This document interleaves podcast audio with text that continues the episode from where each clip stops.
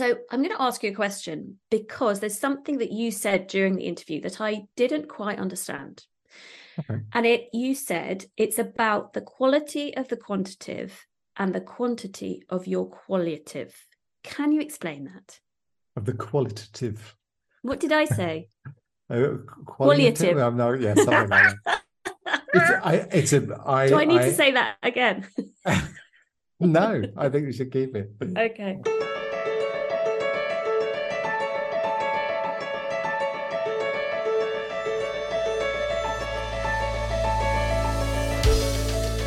Welcome to this special Roundup one year anniversary episode when Andrew and I explore some of our favourite takeaways from the last season and look ahead to the next. Andrew, it's so lovely to be here celebrating one year of Beeline.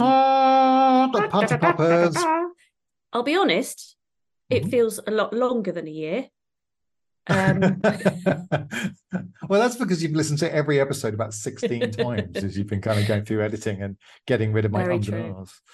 This is absolutely true. And my goodness, there are a lot of ums and ahs. No, you're very good. well, we do every one in pretty much one take. So I'm I'm pretty pleased with that. And I've been so wrapped up in the conversations. And I think all of them have really flowed for me. It's been you know just this wealth of exchange of insight and sparking new interests and ideas. I've yeah really enjoyed the process. So you know thanks for finding great people. Well i've loved hearing your conversations and it's always been so nice to hear back from them afterwards and hear that they've really enjoyed it. Hmm. looking back what what were we trying to achieve when we came up with this crazy idea to create a podcast? What is it we wanted to do I think for me, it's about reaching out to leaders who, of course, ultimately we would like to work with. With the Hive, right? We're all about helping people lead transformation. But I don't think everybody's always ready to push go on the button the first time they hear that we exist or the kind of the work that we do. So there's for me a community of leaders who I know are out there because we've been speaking with you as as our listeners, um, who are keen to lead change and are kind of curious about what's really working for other people, looking for ideas, looking at ways of tweaking what it is they're aiming to do, or indeed building consensus around what it is that they want to do um, in order to, to affect real change in their organizations. So I think there are some good people out there who know that they want to lead with some sense of purpose and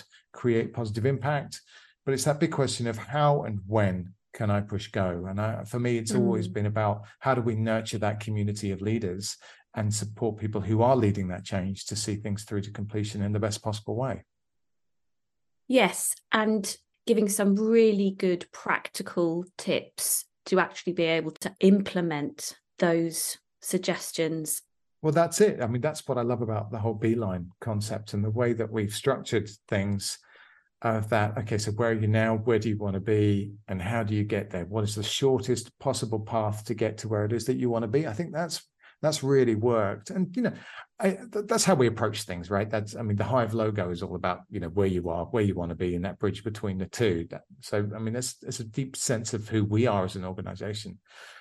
But I think that's been the most consistent feedback that I've heard from listeners saying that they really like the format. It's kind of you, you, really sit with a problem, you really sit with what good looks like, and then it's like, okay, what do I need to do to get there to to overcome these challenges? And so I think practical, implementable, actionable stuff um, seems to be the big the big outcome. And we had a lot of really good stuff in this last season as well. We did. Let's let's have a think back to some of those amazing insights we gained from our guests. Uh, so Daniel, Daniel Hammond was Daniel our first guest. Hammond. Ah, oh, I've never felt so inadequate as a human being. I mean, I mean paratrooper extraordinaire yeah. who found himself owning a small army in South America. I mean, quite surreal. Um, but you know, and yet here's somebody who is now, you know, fully focused on that customer driven leadership and it just speaks to so much of you know, mm. our training at the hive and of, of, trying to get in this sense of a servant leader and how do you support them but to have that kind of codified structured implementable is is a really positive thing. So yeah i love that conversation. Yes. It's that team A serving team B, team serving team C. It's all those internal customers he was talking about who then yeah. ultimately serve the customers. Like you, you know, when you've got that focus that goes throughout the organizations, how do I help you help who you need to help in order to deliver the help that we want to help? Yeah. With, you know? Yeah. Yeah. And that's all about everybody being on the same page, really. So they know they're not working in silo. What they are doing is helping to achieve that ultimate goal. And it's really important that we support each other to do that. So, mm. yeah, I love that. And also, I love this idea that he talked about, which was when your customers are dealing with your people, do they know what your values are through the behavior of your people, the people who you you employ? Is that you know resonated through their actions, through the way they speak, through the way? Mm. I love that idea. Yeah, it's got to be real, hasn't it? And I know I've looked at some of our values in the past as an organization and kind of gone, do you know what? We could be better there. You know, I, and I think that's what I love about our kind of our, our wash ups, the retrospective, where we kind of go, all right, then what was that experience? What could we have done better? What did we do well? And it, it, it's that quote that Daniel said from from John Maxwell, who we'd worked with, that that great leadership guru of experience doesn't make you better, but evaluated experience does. You know, mm. evaluated experience. That one really stuck with me. It's uh, it's a kind of a post-it note on your on your monitor kind of quote. It's like unless yeah. we actually evaluate what we've done, it doesn't mean toffee. It's just something that happened. It's so true, and I think so many of us, you know, we have so many responsibilities. We've got our tick sheet. We're just ticking off those things we need to do, but so the evaluation part often just gets left behind, but it's the most important. Otherwise, you're just never going to learn. Michael Crow, I I love my conversations with Michael Crow. I mean, such astute observations. It's quite penetrating insight. It's it's really powerful mm. stuff. And he was all around, you know, surrendering control, empowering your teams your, and your business. You know, how do you get to that point where you're really thriving as as an organization? What stuck with you? I think for me, the importance of recognizing that everybody in your organization has aspirations and that it's really important you know what they are and that you give them the opportunity to progress and develop as a person and in terms of career as well because you know i've worked at places where that just doesn't exist and you do just end up feeling so apathetic. You know what's the point? I'm, where am i going? Does hmm. anyone care can anyone see me? Hello. So it's I so, so important. Thank you. Thank I you, Andrew. One thing that, Michael said was that you, as a team, you know, you got to feel like you're growing. You got to feel like you're succeeding. You got to feel like you're adding value. I think we're pretty good at that. Because mm. I think that you know, the challenge is when you when you're working on, say, for instance, bringing something new to market or trying to also educate your your market base about things that you on. We've got some innovations about the way that we approach things. You know, that people centric approach that that can be quite different to a lot of organizations. I think, you know, kind of helping people understand that um, does take time, and so on a big project like that, can feel like it, it's a long time can go by before you feel like you're succeeding. You know, mm. so I think as a leader, that's a really important part of our job is to show those milestones where you you can say look okay so that's not the big goal sure we've got our big goal but you know what this milestone along the way is success is a breakthrough moment that is you adding value and this is how this contributes to the big thing that we're trying to achieve it's, mm. it's trying to give find almost find excuses to give that credit and that recognition and that support because mm. otherwise we're just rewarding people every time they, they do a good job with just more work towards the, the goal right Yes. I was speaking to someone the other day about um, they were saying something like uh, you shouldn't work too hard because then they'll give you more work. Um, if you're too good at your job, they're just going to keep giving you more stuff to do. And I was like, wow, okay, that's interesting. Yeah. Um, and I think, yeah, but what you're talking about is just investment, isn't it? It's a slow progress. It's about planting that seed, slowly, slowly watering it, you know, looking after it, talking to it, and those things will grow and it takes mm. time. one thing from Michael as well was this whole sense of being really grounded and present.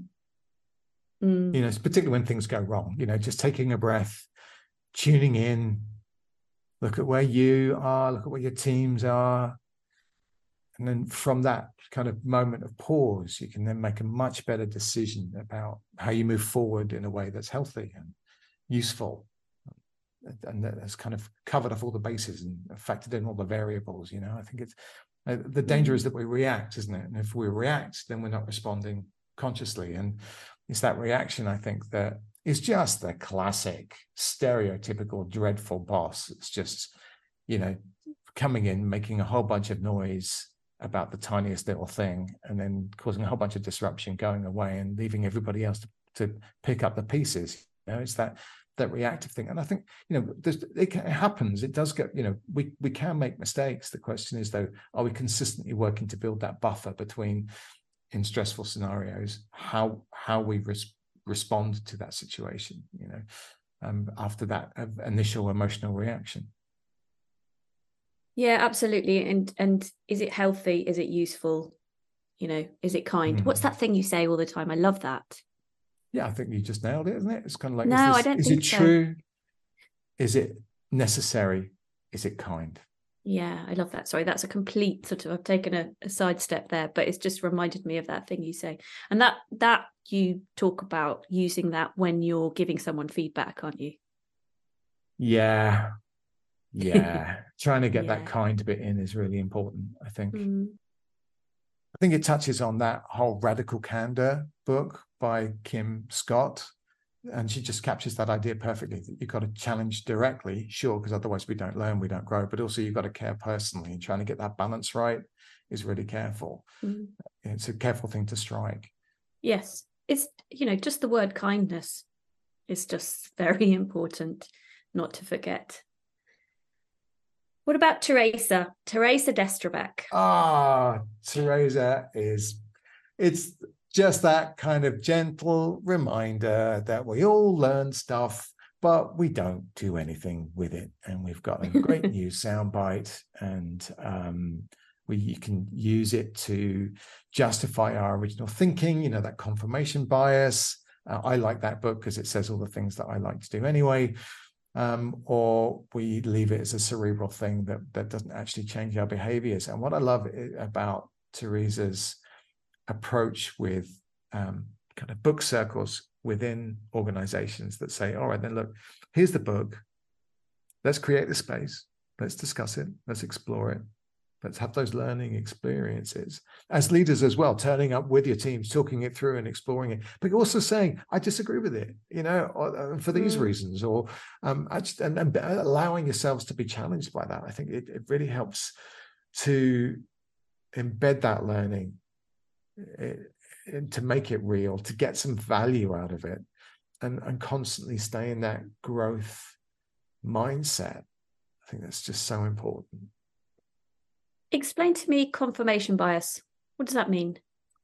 So, confirmation bias is when, for instance, I decide that um, I think that all pigs fly, and I I then go start looking on the internet to try and find evidence that pigs do fly. And yeah, I, I, find something in the corner. And the minute I find some obscure reference to something that says, hey, look, this pig is flying, I go, ah, there you go, I knew it. And therefore, all the evidence to the contrary I can now ignore because my bias has now been confirmed by an external Got source. It. Yeah.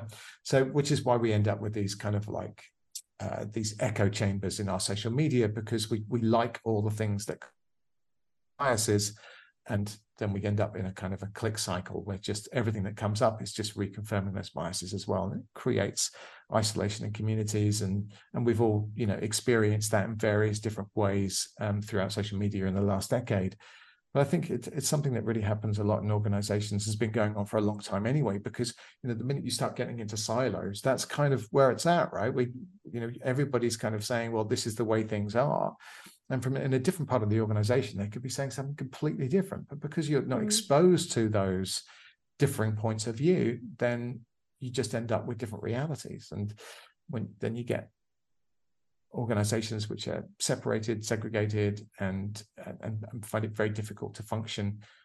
It's fine when it's working fine, but the minute change mm. happens, nobody knows how to work with each other or to collaborate or to deal with that change. And yeah. of course, change is now happening faster than ever. So culture becomes more and more important to make sure that we've got that diversity, that equity, that inclusion, those challenging perspectives that help us to see things from more than one point of view. Because guaranteed your point of view is is right for you.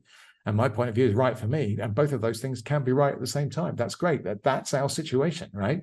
Those differing points of view. Now, now how do we move forward from there? Mm. It's just hmm. about letting go of this need to convince you that I'm right. Or to change your yeah. opinion, but to recognize that your opinion is valid to my, uh, is just as valid to mine. And both of those exist. Uh, and that's our that's our shared situation. Crikey. I love it when you get on your soapbox. that was brilliant. And then, of course, after Teresa, we had the most wonderful Ian Tilling. I don't know if you know him. I've come across him once or twice. what a lovely man. I'm intrigued on your perspective on this one because, you know, obviously I've had a chat with my dad quite a few times uh, over the years, never quite as in depth as that with regards to his experience. And uh, for me, it was a it was a you know precious experience. But mm. before I go into that, what, what were, what were your big takeaways? What? Well, I mean, I I loved conversations. I think your dad has so much to say. His, I mean, the stories, I just lapped them up. How he managed to motivate hundreds of vehicles to head off to Romania, you know, in convoy. I mean, it's extraordinary when you think about it from a kind of a logistics point of view. And just then, you know, when he arrives in Romania, and this whole thing about the stamp, you know, that he just literally created a stamp via rubbing on a coin on a thing because that's what they wanted. So give them what they want, you know. But I think, you know, just the the humility and the the warmth and you can see how much he cares you know there's times when he's talking about things and he gets quite emotional. Mm. So I think for him to have a chance to talk to you about those experiences was really special. And I mean, well, he's just he's a ledge, isn't he? well, he does get invited to a lot of embassy parties, so a lot of those stories have been well honed over time, I think. But uh, of course. But what I love about them is that the essence of it does tend to come down to some key principles. And I love the way that he shared those. What really stuck with me, and it's a story he's told me before, but the thing is, since that podcast, I've found myself telling that story time and time again. And it's the one where um, basically, you know, he's he's been in and out of schools. He's not been succeeding. He's not been doing well. He joins this this new school, and on his first day, his head teacher comes on in and says, "Oi, Tilling, you come with me. And he's thinking, oh, I'm in trouble now. And it's so simple, but he says, right, this is your job. You, you've got to dial the speaking clock on the phone every day, and you've got to find out what exact time it is, and you've got to make sure that every single clock in this school is telling the right time. That is your responsibility. And how that changed his life, just being given some responsibility and that, how that's been the principle throughout every organization mm. that he's led every team that he's led is just empower mm. empower empower empower empower not abdicate delegate support you know yeah. lead but help people to grow and, and what that does for people I found myself telling that story time and time again. And, and I think it's really reflective also, to be honest, about the way that we've been brought up as a family all of us, all of my siblings have all taken on responsibility very, very early on because we were empowered to do so, and we were encouraged to do so. And it was it was a, it was always a you find a way to get things done, find something that's worth doing, and then find a way to get it done. Mm, that's brilliant. Something that really stuck with me was him talking about how when you're trying to get a person to work in the way you want them to work or to achieve something that is important to you. Think about them. Think about how they work and how they might see that differently. And they might have a different idea about how to do that which is actually more efficient and more effective because of their own talents you know. And i love that thinking about that individual person not just what it is that needs to be done. You mentioned something which i thought was really interesting that you know one of his jobs as a leader is to step in time to time and point out where we've not done things as well as we could have done. Mm. It was something like that. He, he just skipped over it, but it really stuck with me. It was kind of a, and I found myself observing that responsibility a little bit more recently and kind of going, all right, then, do you know what? I'm going to, I think it kind of comes back to that feedback thing again. It's like, okay, look, let's just take the moment and just recognize that wasn't in line with our values, or, or, we could have been more in line with our values. And let's just hold each other to that. And if you've got those key values, those key principles, that purpose, that mission clear, then it becomes so much easier to say, hey, look, that's going off the path, or that's not quite in line, or, you know, I get what you were trying to do, but actually what we're trying to do is this. It gives that clarity that you can hold people accountable to in the moment. And and take that step in that kind of says, "Hey, let's let's have a think about what we're doing here." I think it's a it's a really mm. important responsibility as a leader.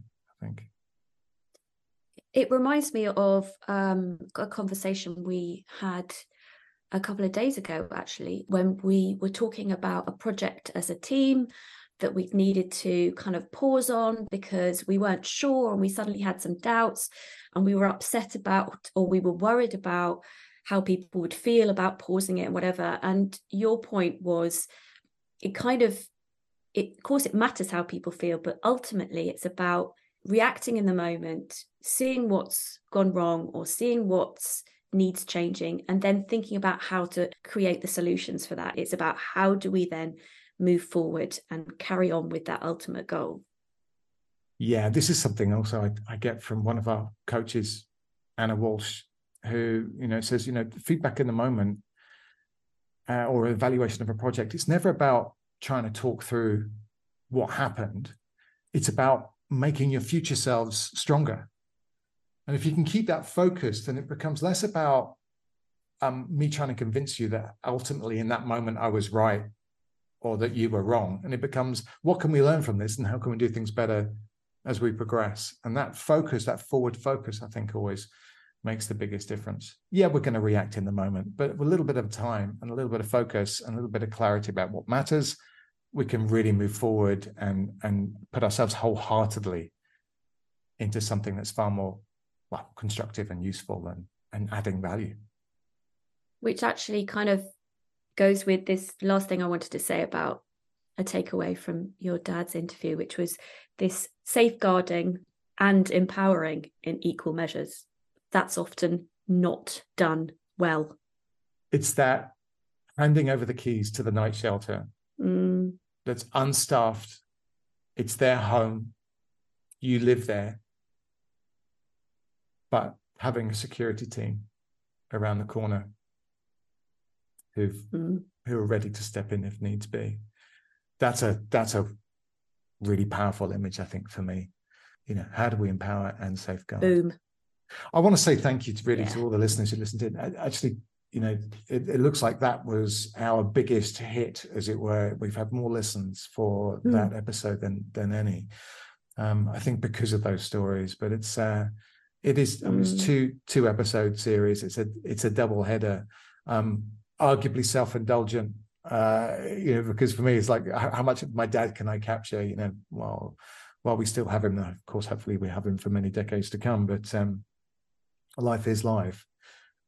But i feel like having captured that is something really special. But if you haven't listened to all those stories um it's well worth having a moment with it. It can be difficult listening at times because he's mm. dealt with some really harrowing things um but the the positive impact that's come from it and the and the good humor i think is uh, and and of course the the, the leadership learning um, yeah. is is well worth uh, sitting through. Yeah inspired. Chris stanley. Chris i got you know what? Listening back to that conversation it's like the guy's just dripping with well baked, if you forgive the catering pun, experience. It's it's evaluated experience, right? There's the learning. It's uh, uh no, really powerful, really powerful stuff. His business story just seems to be one of um, really recognizing how he could serve the market better and and that internal market within the catering world as well. I um, mm. that question of how do we how do we do things better? How do we add value? I think is such a powerful thing. Yeah, um, I've known Chris since I was sixteen, and I've worked in Stanley's Cafe, and he was the most wonderful boss. Always just so calm Nothing ruffled his feathers eh, because he knew it was all about business, it was all about people, it was about empowering people, it was about learning. And every time he fell down, he picked himself up. He is potentially one of the most inspirational people I know in that sense. He has just gone, okay, that didn't work. So what's next? What have I learned? Let's go. He does say a lot about, you know, find the coach, find the mentor, get a sounding board, work with somebody who's done it before. You'll learn so much more. You'll you'll accelerate quicker. And I know there's been times when I've been really lost in the in the midst of a project and determined to do it my way and find a way to do it. Perhaps a little bit inherited from my father, but makes perfect sense. Hang on a minute. This is what I want to do. Anybody done this before? What can we learn from?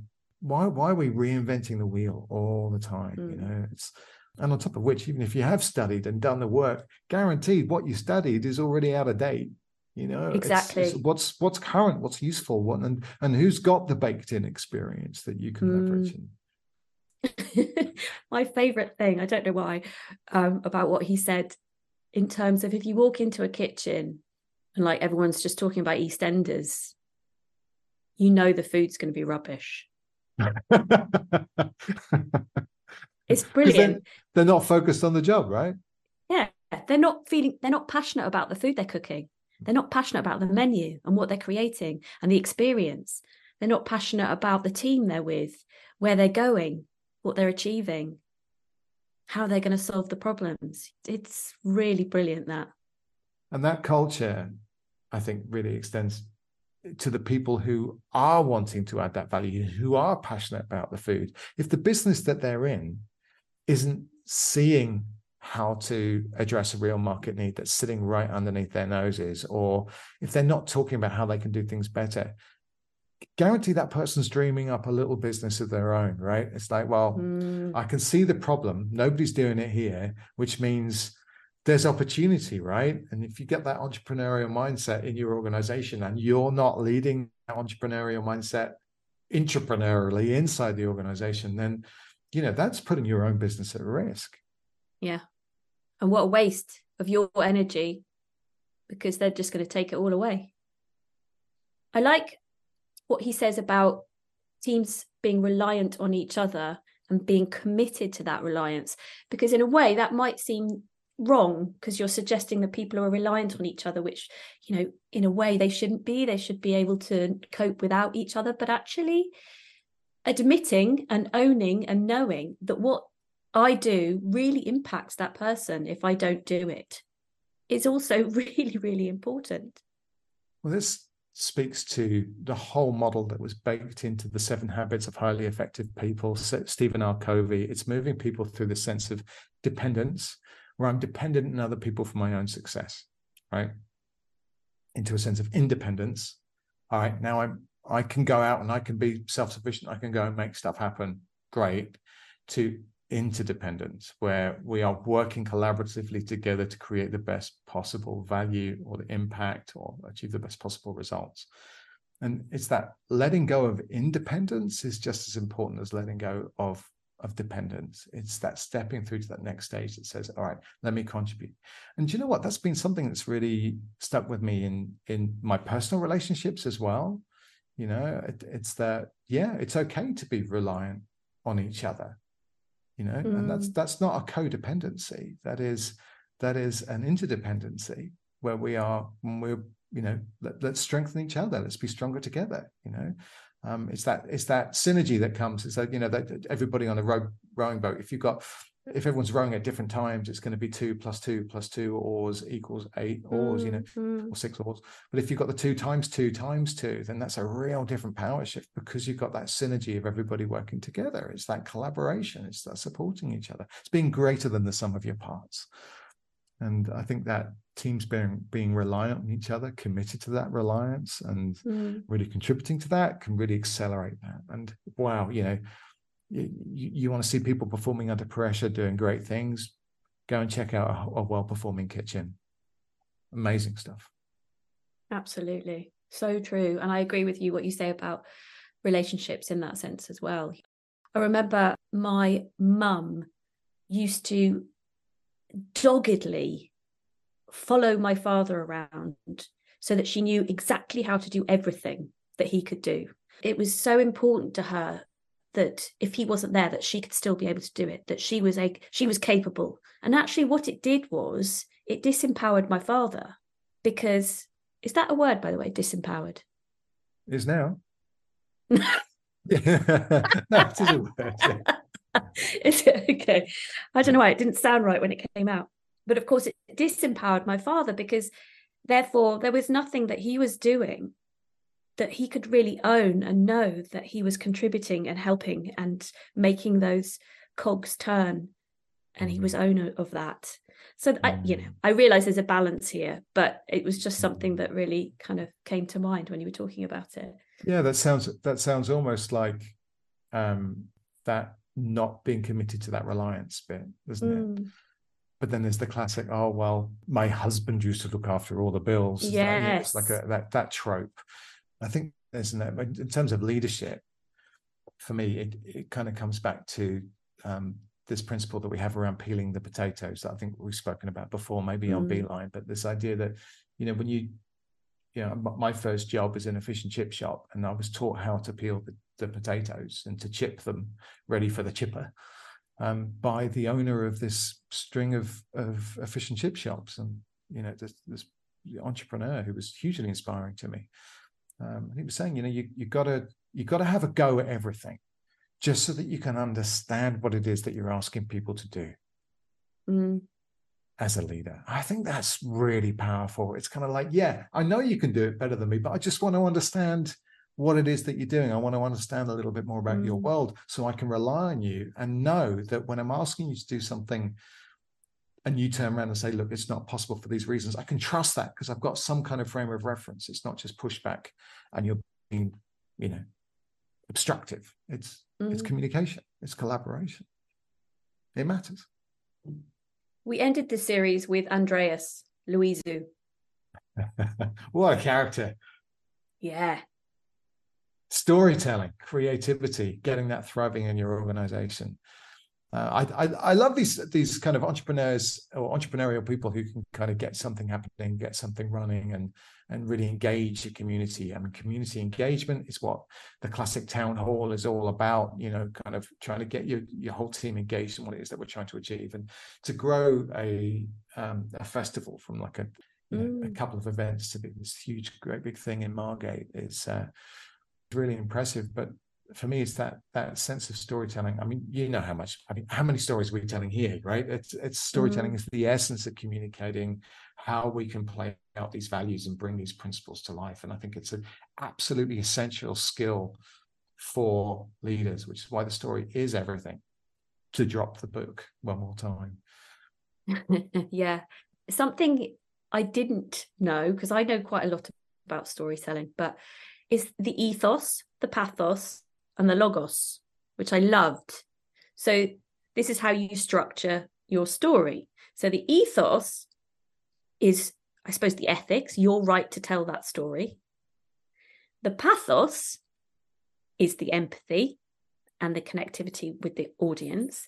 And the logos, so I suppose the logic and organization is all about the sort of the choice of words and the structure. If you got all three of those, you're onto a winner in theory. I'm sure you can probably make it go horribly wrong if you try hard enough. well, it really makes sense to me in that how many times you know has a story been corrupted and fallen away from the original storyteller because perhaps because the ethos isn't right that the, the, the ethics the mm. right to tell the story you know it's, it's become secondhand or as the, the angle twists and suddenly it loses its integrity as a story but if you've you know if you own it it's coming from that right place i think it really makes a big difference and you know relaying experience well Mm. There you go, relaying your evaluated experience in the form of a story. It speaks a lot to that whole. We, we speak a lot about vulnerability in the hive, and we've got a few pieces out at the moment uh, on the website around what that vulnerability means.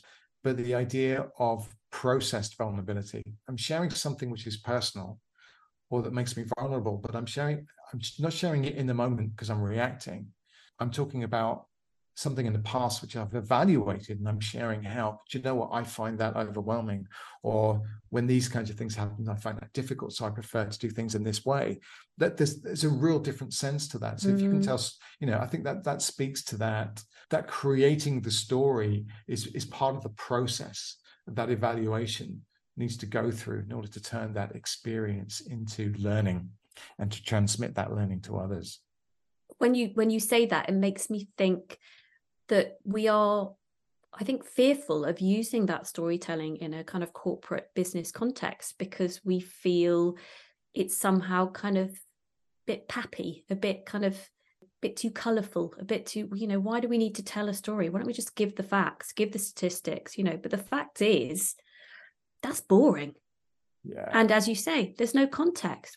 Needs to have that. And we all need stories. Stories are absolutely they form us it's who we are as people are the stories we were told as children it's how we learn it's how we learn about what's right and wrong it's simple our whole beings are just a mass of glorious stories and when those stories come from a place which is really real for me this is where this neurocoupling that andreas was speaking about this neurocoupling between you know when you when you understand your audience and you connect mm. with them and you've got that rapport in place then i mean for me it's mirror neurons is kind of firing all over the place if it's coming from if i'm if i'm speaking about well for instance you know i, I went to um, new zealand when i was younger and in my 20s and um, when you step off the airplane it is it's like taking off a pair of sunglasses you know suddenly the whole the whole world is is bright and colorful and all the rest and all you've done is just step off the airplane compared to where you got on the air is that clear the quality mm. of the of the colors is something really mm. vivid i ran out of words for the word beautiful you know so every mm. time we turned a corner it's like oh wow look at that oh that's amazing isn't that stunning isn't that and you just kind of go mm. wow you know another beautiful mountain range or you know these rolling hills or this this you know flora and fauna that's just so vivid. And all i'm doing here is i'm just talking about this experience but i'm, I'm speaking about using poor words and not really telling a story as such but i'm relaying an experience. And so my brain is firing off all this different stuff. And the dark thing is when i've got connection with an audience their brains will point to similar experiences in their own frame of reference. It's kind of that helps them to connect with that story and understand it. Because my neurons are firing, your neurons are firing. But if I'm just relaying a story that I've I've just picked up from somewhere, or indeed a statistic that I haven't emotionally connected with, or I haven't got a sense of that story behind, then none of those neurons are firing. It just becomes dry and lifeless. And mm. and I think it can almost drain energy because you've got to put energy in mm. to understand its relevance, rather yeah. than energizing people with, you know, with with connection. Totally agree totally agree. Excuse me if I seem a little distracted. I'm just booking my flights to New Zealand. Um, seriously. Oh.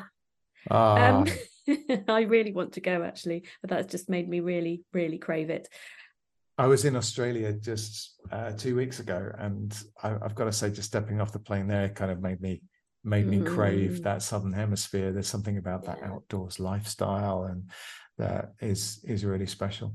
To, so hello again to all those listeners, you know, who are currently down under in various different spots around Australasia. Feel free to invite us over, really. yeah, we'd love to be there. Not with that. that no, I'm so uh, sorry. Can I make can I make a, a public apology to all our listeners, please, for that horrific. Um, All those those flight bookings being cancelled. Yeah, the yeah. we heard it. Oh. Oh dear. Um, so I'm going to ask you a question because there's something that you said during the interview that I didn't quite understand. Okay. And it you said it's about the quality of the quantitative and the quantity of your qualitative. Can you explain that? Of the qualitative. What did I say? Uh, Qualitative. Um, no, yeah, something like that. It's, I, it's a. I, Do I need I, to say that again? no, I think we should keep it. okay. I, yeah, this is some, this is something that's just become a bit of a trope in all my um, my presentations, really around storytelling, particularly around uh, for sales teams, because the worry is that our stories don't feel like they're credible enough if that's not speaking about a real solid KPI that shifted of how we've added value. You know, we we've helped X number of people to achieve Y thing, which has meant this amount on the bottom line. And, and so we worry that just a simple experience that we've had with a customer is not something that we can share. But actually, those little shared moments, which are true and actually come from the leader or from the salesperson, are the ones that really matter because of the reasons that we just talked about with the whole neuro mirror neurons and, and neural coupling and all those kinds of things. So for me, it's about giving salespeople and leaders the freedom to speak about that subjective experience, about real interactions and real moments of breakthrough and human related experience that they've they've somehow helped their clients with. And then also have one really well researched piece of storytelling that is linked to a KPI that shows a very real number and a metric that they can point to time and time again.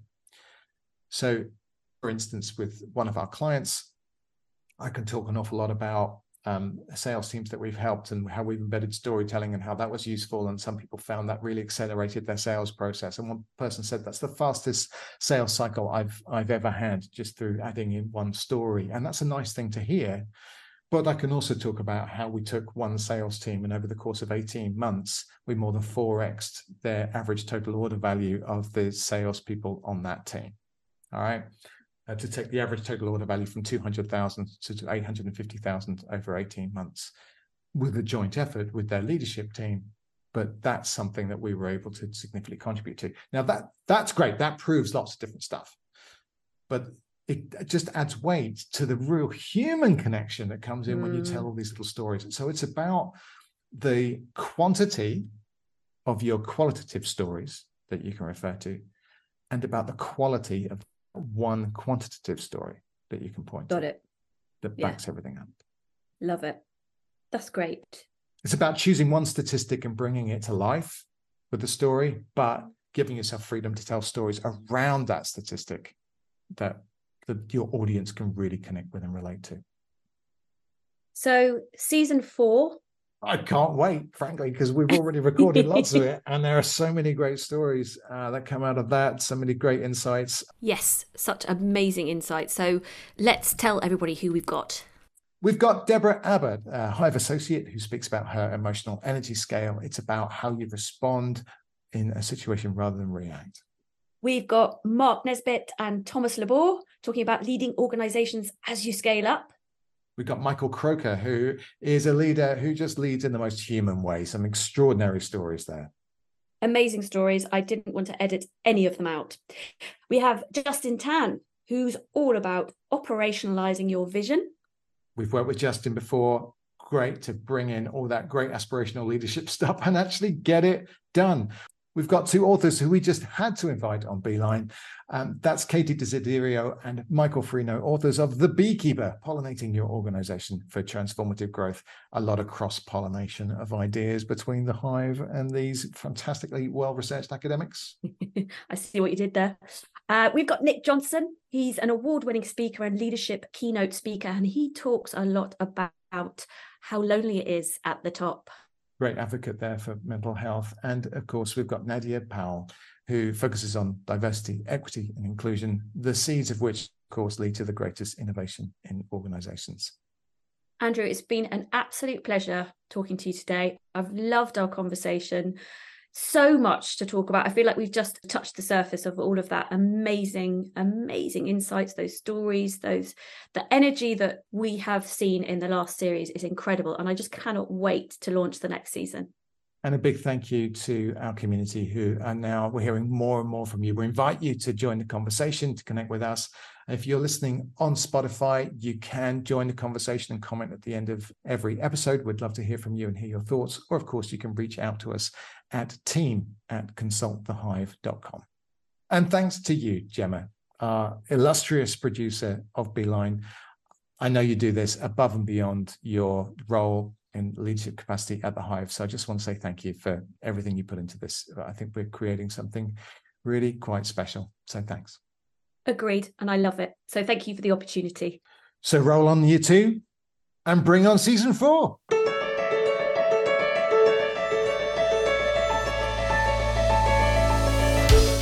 Thank you to all our wonderful guests and listeners for joining us on the Beeline journey.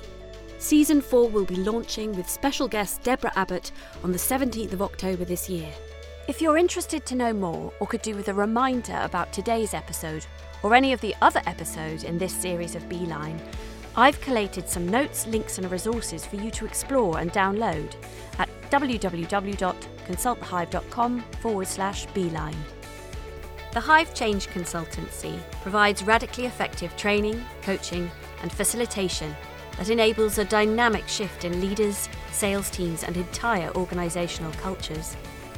Get in touch today for an informal chat with one of our team. My name's Gemma Aston, and you've been listening to Beeline Lead the Way.